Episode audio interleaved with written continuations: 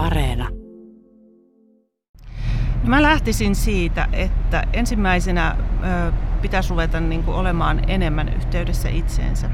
Olla rohkeasti yhteydessä itseensä siihen, mitä mä ihan oikeasti haluan. Miltä musta niin kuin ihan oikeasti tuntuu. Kuinka mä jaksan, mitä mä jaksan ja mitä mä en jaksa. Ja sitten rohkeasti ruveta tekemään niitä tekoja siihen suuntaan. Ihmisestä ei voi kuitenkaan erottaa semmoista työminää ja yksityistä minää, vaikka meillä tietynlaiset roolit siellä niin kuin onkin.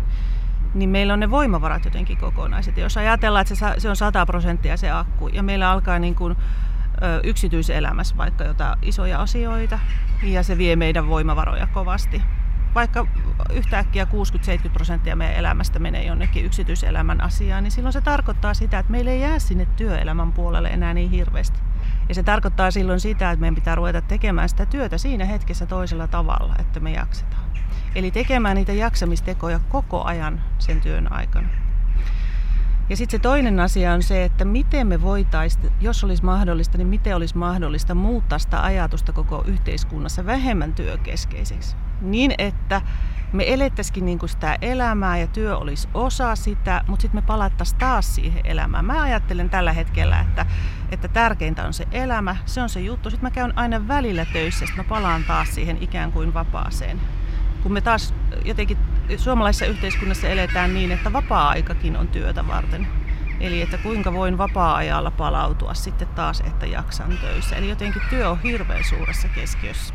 Miten Anu Ojanperä se palautuminen onnistuu semmoisen niin kuin valtavan loppurutistuksen, mikä on niin kuin koko ajan päällä, niin sen jälkeen?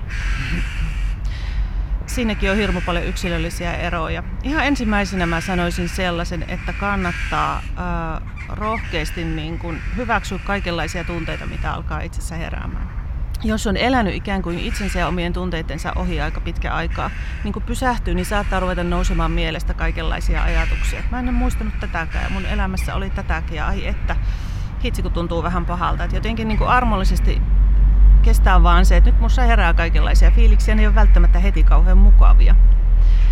Ja tota, mm, no sitten jos ajatellaan sen palautumisen kannalta, niin siinä on oikeastaan kolme hyvin yksinkertaista asiaa. Ja ne on lepo, eli siis uni, ravinto ja liikunta. Sitä kautta voisi niinku ruveta lähtemään liikkeelle. Ne vaikuttaa sitten aivoihin, aivojen jaksamiseen ja myöskin kroppaan. Ja, ja tota noin, niin sitten yksi hyvin yksinkertainen keino on tämmöinen hidasteleminen. Eli että sä voit kehon kautta viestittää sun mielelle, että kaikki on ihan hyvin. Silloin kun ihminen on stressaantunut, niin hän on siis kestopaniikissa. Ja mä tiedän, että on ihmisiä, jotka elää 30 vuotta kestopaniikissa. Niiden keho ja mieli on stressissä koko ajan. Ja, ja tota, se tarkoittaa silloin sitä, että, että kun me ollaan stressaantuneet ja me ollaan kestopaniikissa, niin sydän lyö nopeammin, verenpaine kohoo, stressihormonitasot on korkealla. Ja sun kehohan ei tiedä, että oletko sä niin hengenhädässä vai että oletko sä töissä.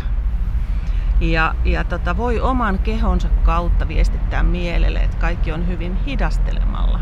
Siis tekemällä asioita tietoisen hitaasti, kävelemällä tietoisen hitaasti, istumalla terassilla tietoisen hitaasti, kattelemalla maisemia, liikkumalla tietoisen hitaasti, jolloin kehomielelle tulee sellainen että kaikki on ihan hyvin. Sitten semmoinen erilainen aistien kautta maailmaa hahmottaminen, kuuleminen, näkeminen, maisteleminen ja vaan semmoinen oleminen on niin kuin hirveän olennaista. Ja sitten ne asiat, mitkä itse kenellekin tuottaa mielihyvää. Jollekin se on ihmisten kanssa oleminen, hän voimaantuu siitä, toinen ei taas jaksa ihmisiä ollenkaan. Et siinäkin niin kuin rehellisesti itsensä kuuleminen, että mikä on se, joka mua voimaannuttaa.